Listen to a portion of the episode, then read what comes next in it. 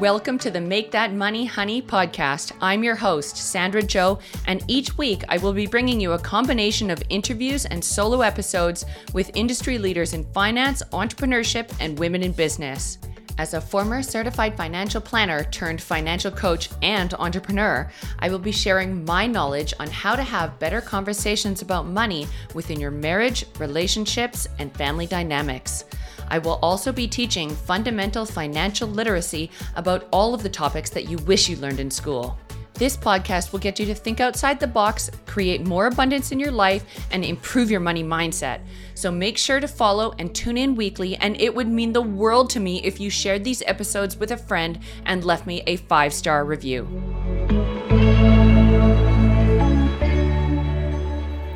Welcome back for another episode of the Make That Money Honey podcast. I am so excited for all of your feedback that you gave me around the 75th episode about how I talked about some of my hardest times during 2022. And thank you all so much for all the listeners who have joined me in this amazing journey that has been such a rewarding experience. So, I have had a huge influx of new private clients within my business in 2023 so far. They have all been coming from warm introductions. So, existing clients, either financial planners that I've worked with or other professionals. And the common theme that a lot of these clients are asking about is property. So, there's a couple of questions. There's obviously the conversation about your primary residence, so where you decide to live with your family, and also the topic of investment properties. So, in Canada and in Australia and in the US, they all have very different property markets. However, the same the same concept right now is the same is that interest rates are high. People's it's definitely a buyer's market. So, what that means is buyers are having more of a negotiation price. They're being able to get lower priced properties because they have the buying power. They are the ones that hold the money. They are the ones that are making the decisions about if they can afford and want to purchase a property in this unattractive buying market, meaning that the interest rates are quite high. So, what we are going to be discussing today are some of the considerations around buying property within a tumultuous market like we're in now, and what some of the opportunities and risks are, and some strategies around property so that if you decide to get in during this time, you've got some extra tools in your belt to be able to make this decision a little easier. But before we begin, I do want to mention that this is for general information only. It is for educational purposes only. It should not be construed as financial advice. You should always consider your personal circumstances before taking action on any of these strategies and whether it suits you based on your goals and objectives and your own personal financial situation. Okay, now that we got the boring stuff out of the way, let's talk property. Firstly, I want to touch on your principal place of residence. This is going to be potentially your first time homeowner, your first property that you ever buy, and there are lots of things that you need to consider around purchasing a property. So, the first thing is how much of a down payment or deposit do you want to put down? Usually, in most countries, if you put down less than 20%, you will have to get some sort of mortgage insurance, which you'll have to pay a premium for. And that will either be added to your mortgage amount or it will be billed to you monthly. So, this is not a huge hurdle. A lot of people look at this and they're like, oh, I don't want to pay an extra fee. But if it means that you can get into the market five or 10 years earlier because you only have a 10% down payment and you don't have the ability to save a 20% down payment with any level of speed, then it actually might be worth your while to take on this mortgage insurance because if it means that you can get in the market like two or three years earlier, you're going to get that capital appreciation or increase in property value much sooner and and be able to pay off that extra bit of insurance at a much faster rate if you are able to get some growth on that property. So that is one consideration. So don't let that be a roadblock of getting you into the property market in the first place. Some people think that they just absolutely need this 20%. Now, obviously, your affordability has to match this. So if you are putting 10% down, you need to make sure that you can well and truly afford your mortgage payments because you're going to be borrowing a slightly higher amount, call it 90% of the property value instead of 80, which means your mortgage payments are going to be higher every month because you're borrowing more money. So if we then look at what it would be to put a 20% deposit down, if you're putting a 20% deposit and let's say your property value is 500,000 so you're putting down $100,000 which is 20% of 500,000 you're taking out a mortgage on the remaining 400,000 and you are not required to pay any mortgage insurance because you have put down more than 20%. So this is great news. You're not paying extra fees. Your mortgage is going to be lower. But we know that in times like these where inflation is high, it can be very hard to save that extra 50 grand because if you were to put 10 grand, uh, sorry, if you were to put 10% down, it would only be $50,000 up front However, if you put 20% down, it's going to be 100,000. So it could take you an extra 4 or 5 years to save that extra 50,000 to be able to meet the 20% down payment. So you have to ask yourself, well, what really is the cost of me taking out this mortgage lender's insurance? So let's just assume for a moment that you have bought your principal residence for 500,000, you put 20% down, you've got a $400,000 mortgage, and for argument's sake, we're going to say that your mortgage rate is 5%. So, if we look at what you should do with your extra disposable income every month and you've started to make your your mortgage payments, and let's say they're $2,500. So you're starting to make your mortgage payments, and you realize that in in theory you've budgeted for $3,000 a month and you go, what do I do with that extra $500? Do I start to put it into investments into the share market? Should I be putting it into savings for an emergency or rainy day? Should I be paying off my mortgage faster? There's so many different options. You could also be contributing it to some sort of retirement plan, uh, whether you're in the US, like a 401k or an IRA, or if you're in Canada, it could be an RRSP or TFSA, or in Australia, a superannuation fund and you look at what are all these different options and the problem is is that there's so many different options out there they all have different tax implications and there's really nobody telling you who what to do with your money and what is the best use of this money because it's going to depend so much on your personal circumstances. This is why I started my business as a financial coach because every person's circumstances are unique. No two people have the same goals. They know two people have the same jobs, the same future, the same amount of savings, investment knowledge, etc., etc. Some people have family help, some people completely do it on their own. Some people might have large student loans or personal loans, some people have none. So, it's really important that before considering any of these strategies, you speak to a professional, whether it be a financial advisor, whether it be me, myself as a financial coach, or somebody that you trust that has the knowledge and expertise to point you in the right direction based on your own circumstances. So I'm going to run through a couple of scenarios of, of saying, where would your money be best used, or what are a couple of different options that you can use that extra $500 a month should you have it and should you have a mortgage? So, right now, in the economic environment, at the time of recording this, it's March 2023. So, there's obviously going to be things that are going to change depending on when, when you listen to this episode. But right now, interest rates are high, they're continuing to go up every quarter in America, in Canada, in Australia. Those are the three main countries that I focus on for this podcast. And what we're seeing is that it is putting immense amount of pressure on homeowners. Their mortgage rates are going so high that it's beginning to put a lot of pressure on their consumer spending because when mortgage rates go up, our mortgage payments go up, which means we have less dollars in our pocket. Less dollars in our pocket at the end of the month means that we have to cut back on our discretionary spending. We're not eating out as much, we're not shopping, we're not going to retail shops, we're not traveling as much. Because ultimately, if we were used to paying $2,000 a month and our mortgage has now gone up to 2,500, something that is completely beyond our control, we now have $500 a month less spending power.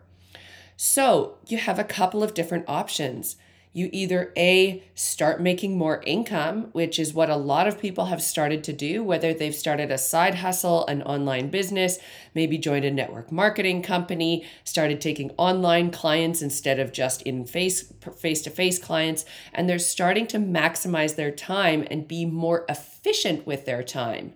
So, being more efficient with your time includes things like adopting new technology so you can do things faster. There's not as much manual labor in your business.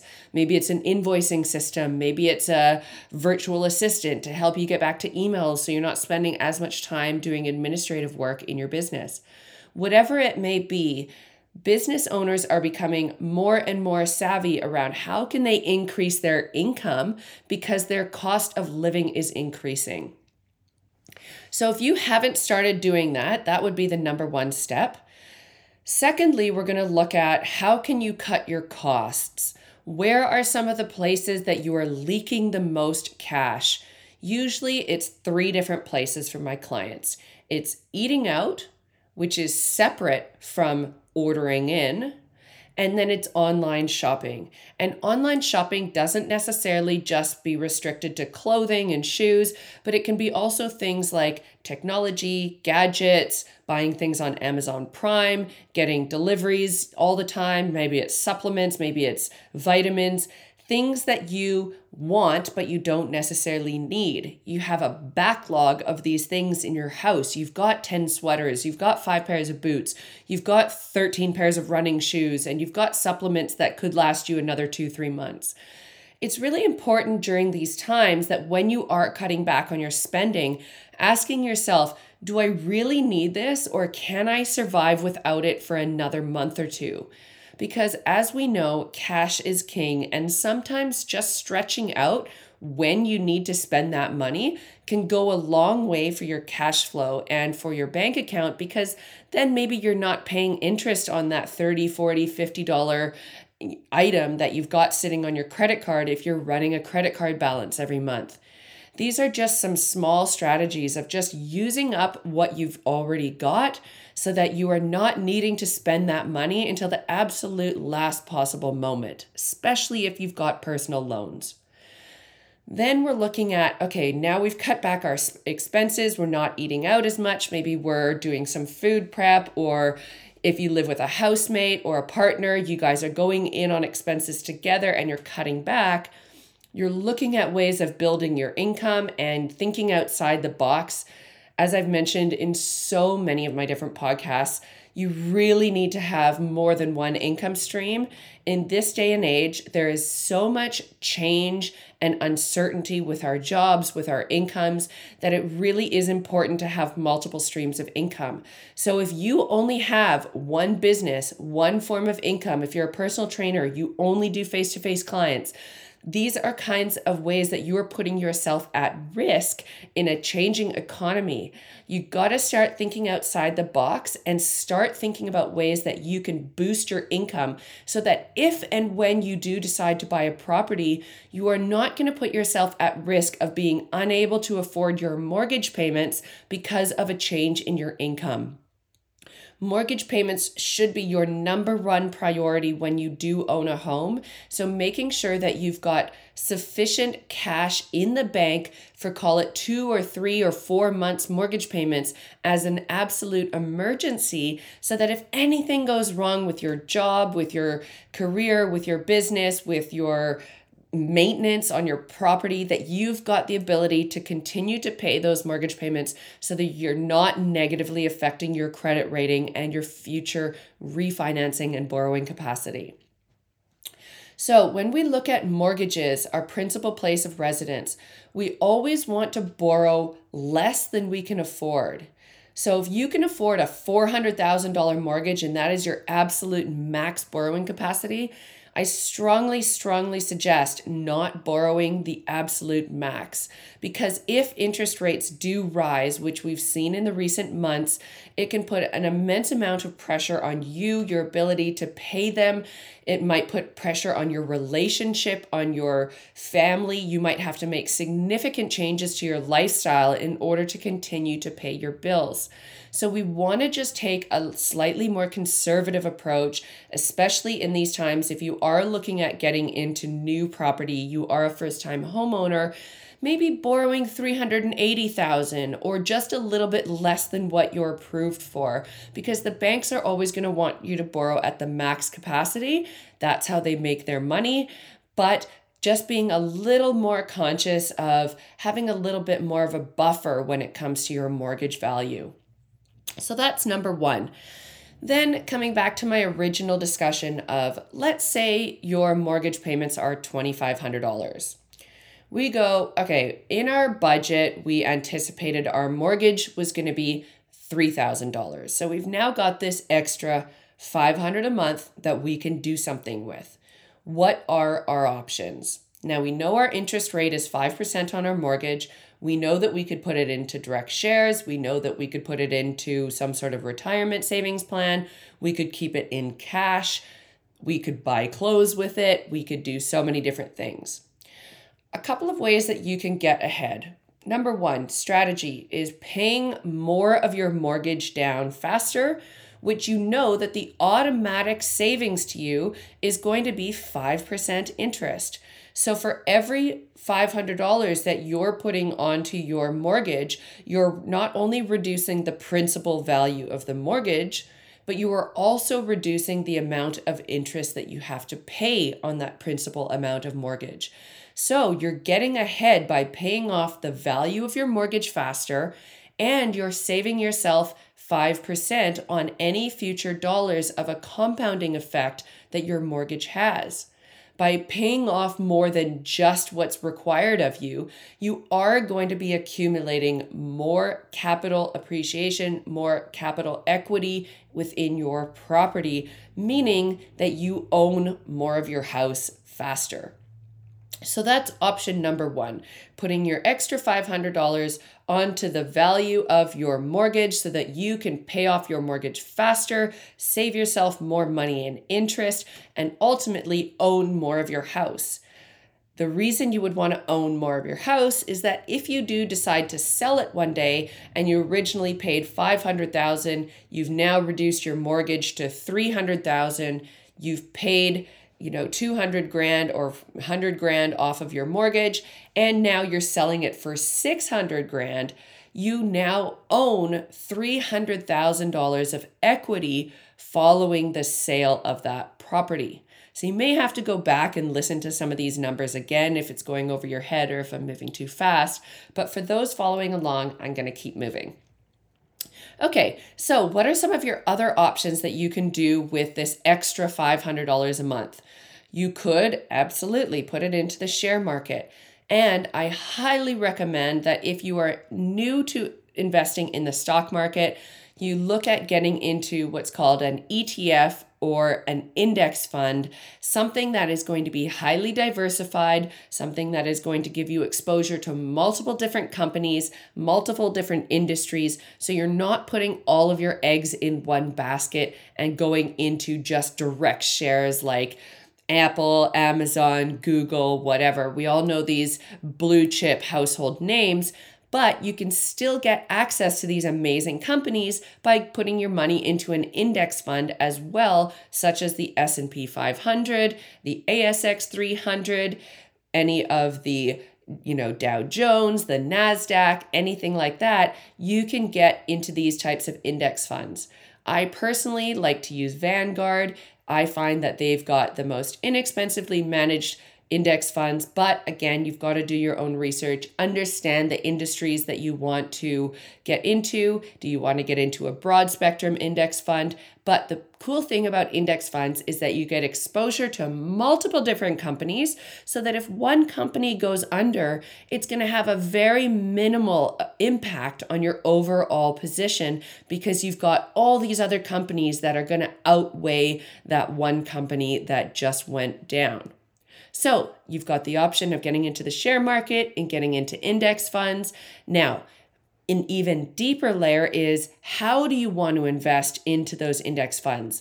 Do you want to do it in a tax effective account like a TFSA or RRSP or a superannuation fund? Or are you doing it in a non registered personal investment account where any growth or sales or capital gains of those of those shares would have to be taxed at your personal marginal tax rate? These are all considerations that you definitely need to consider when speaking with a financial coach, a financial planner, or an investment advisor. Your third option is just putting that extra money into cash. It's it's essential that you have an emergency cash buffer. An emergency cash buffer really means that if anything comes up in your life, an unexpected medical bill, an unexpected maintenance bill on your property, maybe your car needs a big repair, your dog needs a surgery at the vet, something that is an unexpected large expense, call it five or ten thousand dollar expense, that you've got the cash available to be able to pay for this. You don't want to be relying on credit cards, personal loans, any kind of debt financing to pay for emergencies because that is going to put even more financial stress and pressure on you if something like this goes wrong. I know personally that I have a dog, and if she ever had to go into surgery, I would not want to have to think twice about paying for that surgery, even if I had pet insurance and all these other things you still don't want to have to second guess your decision about should I make the car repair? Should I pay for the pet surgery? Should I be, will I be able to pay my mortgage this month if I don't get any clients or if I don't, you know, if something happens, if my gym floods or something like that? You always have to have an emergency cash reserve to pay for at least a couple of months of your living expenses so that you know that in the case of emergencies, you can pay your mortgage pay for whatever that emergency is, and still have some money left over so you can keep food on the table and pay your bills. This is Finance 101, guys. If you are not getting this, if you do not have at least you know, two or three months of living expenses in the bank, you are putting yourself at serious risk. You are not being financially responsible, and you should be doing everything you can to put some money aside, whether it's five, ten grand, into a bank account that you just don't touch. It is for emergencies only. Okay, rant over an emergency cash buffer. So if you don't have that, and you've got this extra $500 a month, I strongly, strongly recommend that you're putting this extra $500 a month into a cash bank account. Now, you can put it into a high interest savings account. I know there's a lot of high interest savings accounts out there that are, you know, giving 2 to 3% interest. So you can still get some money on your money, but at least you're starting to build up your savings for any of those unexpected expenses or change in job status, change in income status, because you just never know. And the biggest thing that I hear from clients is that the number one goal they have with working with me, even if they earn a hundred, two hundred thousand dollars a year, is that they want financial security. Financial security is the most important goal for every single one of my financial private clients. So, I'm giving you these tips now that you can have financial security just by putting yourself in a situation that if an emergency happens, you've got some money in the bank to be able to pay your bills, especially when it comes to property. So, then the next way that you can look at it is what if you already have money in a cash bank account? What if you already have money in some stocks? Your mortgage is taken care of. Then you can start saving towards your next property how to save for your next property, there's a couple of different strategies. You can either save cash in the bank, which we know is not giving you a very good return, maybe 2 or 3% in a cash bank account, or if you start to pay off your principal place of residence mortgage faster, so where you're currently living, whether it's an apartment or your house, if you start paying off that mortgage faster, when you eventually go and buy your second property, your investment property, you can borrow against your existing property without having to sell it. And you can fully leverage up to whatever the loan value ratio is amount that you're approved for in your principal place of residence to borrow equity from your personal home to buy your second home. So I'll come back to my previous example. Let's say we bought our property for 500,000, we had a $400,000 mortgage, but we've paid off a 100 grand of that mortgage. So our mortgage is now sitting at 300,000. We just had a property assessment done on this place and it's now worth 600,000. Now that it's worth 600,000, you can borrow against this property to get the down payment for your next property. So let's say we bring that loan to value ratio back up to 80%, we are now borrowing call it an extra 200 grand or 150 grand off of our original property. We're taking out that mortgage, so now our mortgage goes up to 450. We're taking that $150,000 out of our original property. We're now using that $150,000 as the down payment for the second property. It's equity that you already own in your first home. You're leveraging your first home as collateral to borrow for your second home. This is a fantastic strategy if you are looking at accumulating more than one property because you're saving yourself in interest by paying off your original mortgage faster. You're building up equity in that original property. Then, when the time comes, you've built up your credit rating, you've got good borrowing capacity, you've got stable income, you've got proof of income for more than a couple of years and you've made some headway with your bank in terms of proving that you can pay off your mortgage on time, then you can start looking at getting your second property. These strategies are very, very common. It's how people use property to get ahead. Then they can also flip properties. So if they decide that they want to move from their original into a larger property or a second property, they want to renovate it, they want to sell it for more than they paid all of these different strategies are fantastic for getting yourself ahead financially using the property method, especially if you are living in these properties. If you purchase a property and then you live in it and then you sell it, you don't have to pay capital gains tax on it, which is a huge savings if you are especially buying in a high growth area where your property value has increased significantly, you do want to check that in your area how long you have to live in the property. Sometimes it's six months, sometimes it's 12, 12 months in order for you to get that residency status within that home. But that can save you thousands of dollars when you do eventually decide to flip it. So, if you are into property flipping, this is a strategy that I work with some of my clients on. We look at the tax implications, we work directly with their accountant on this, and we come up with strategies, timelines, and affordability of how they can do these property flipping strategies.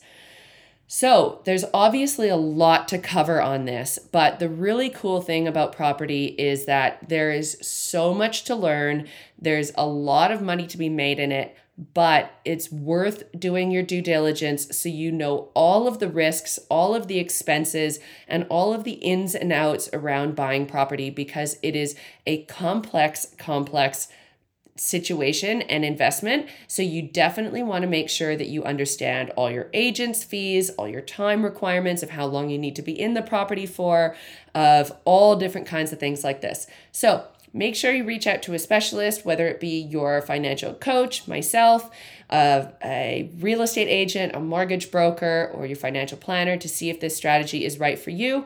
I work directly with other professionals in creating these types of strategies for my clients and setting up the timeline and the plan of how they can do this how they can afford it, and what makes the most sense for them given their own personal circumstances.